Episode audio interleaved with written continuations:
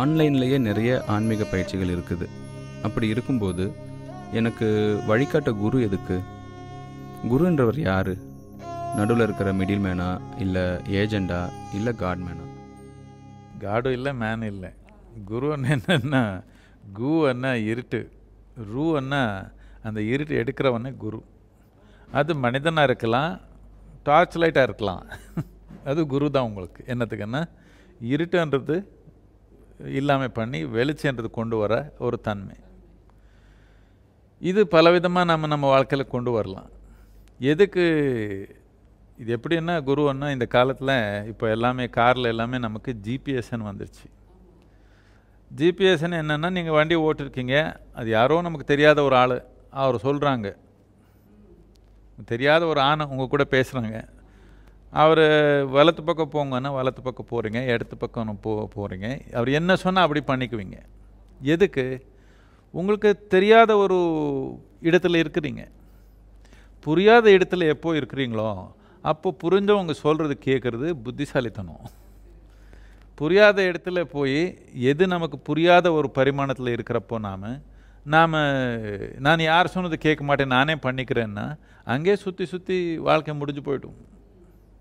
இதனால கு ஜிபிஎஸ்ன்னா குரு பொசிஷனிங் சிஸ்டம்னு வச்சு புது பரிமாணத்தில் காலை வச்சா யார் அந்த பரிமாணம் நல்லா புரிஞ்சிருக்காங்களோ அவர் சொன்னது கேட்குறதுல ஒரு புத்தி இருக்குது புத்திசாலித்தனம் இருக்குது. அது புரியல நானே ஏதோ பண்ணிக்கிறேன்னா பண்ணிக்க முடியும். நம்ம பக்கத்தில் இருக்கிறது தேடுறதுக்கு உலகம் முழுக்கமாக சுற்றி வர்ற மாதிரி ஆகிடும் நம்ம வாழ்க்கை. இப்போ அப்படி தான் இருக்குது. சும்மா அமைதியாக சந்தோஷமாக இருக்கிறதுக்கு எவ்வளோ சர்க்கஸ் பண்ணுறாங்க பாருங்கள்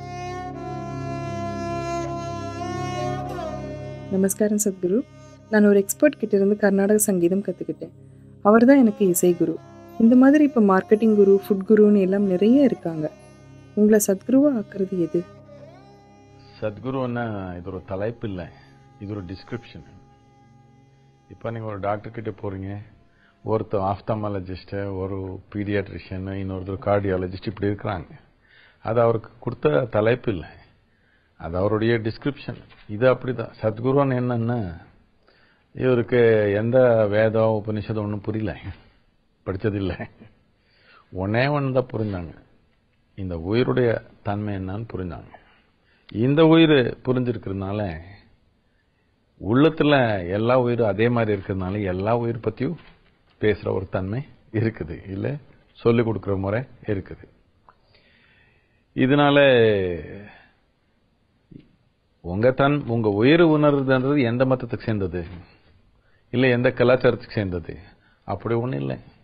எப்படி நாம வெளிய உலகம் புரிஞ்சுக்கிறதுக்கு அது நமக்கு எப்படி தேவையோ அப்படி உருவாக்கிக்கிறதுக்கு ஒரு விஞ்ஞானம் ஒரு தொழில்நுட்பம் இருக்குதோ அதே விதமா நம் உள் உலகம் புரிஞ்சுக்கிறதுக்கு அது நமக்கு எப்படி தேவையோ அப்படி உருவாக்கிக்கிறதுக்கு ஒரு விஞ்ஞானம் ஒரு தொழில்நுட்பம் இருக்குது. அது உணர்ந்தா அவருக்கு சத்குருன்னு சொல்லுவோம்.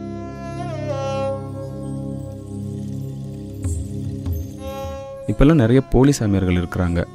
நான் சரியான குரு கிட்ட தான் இருக்கிறேன்னு எப்படி தெரிஞ்சுக்கிறது? அவர் வந்து சொல்றாங்க நீங்க என்ன உட்கார்ந்து அங்க போய் யோகா பண்ணி கண்ணு மூடி இப்படி பண்ணி அப்படி பண்ணி இதெல்லாம் தேவையில்லை. நானே பண்ணிடுவேன். அப்படி நாங்க போக வேண்டாம். அவரே உங்க வாழ்க்கையை வாழிட்டான் நீங்க எதுக்குன்னு கேட்குறேன்.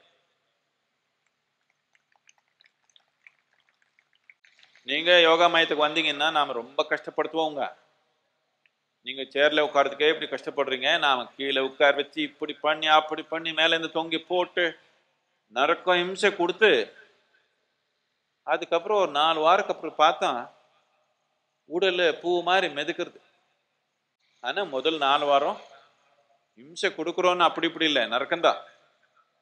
கீழே உட்காந்து உடல் வளைச்சி பழக்கில்லைன்னா யோகான்றது நரக்கந்தான் ஆரம்பத்தில்.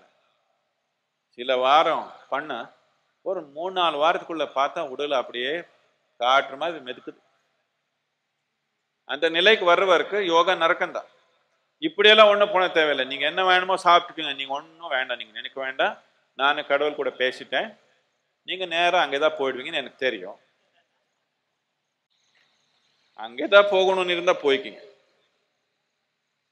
இதெல்லாம் எதுக்கு யோகா பண்ணி உடல் வளைச்சு மூச்சு பிடிச்சி இதெல்லாம் தேவையில்லை. எல்லாம் நானே பண்ணிடுவேன்.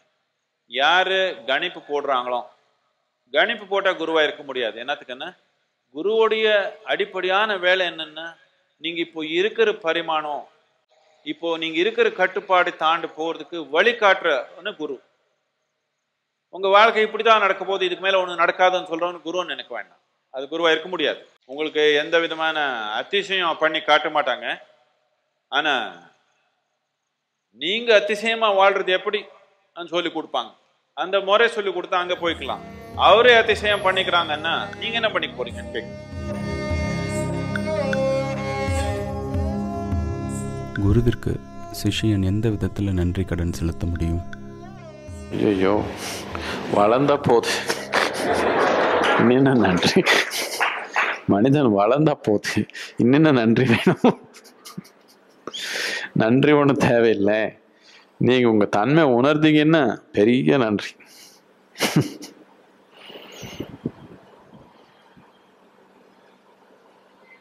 இது இந்த சாம்பிரதாயத்தில் இந்த ஒரு தன்மை வந்துருச்சு.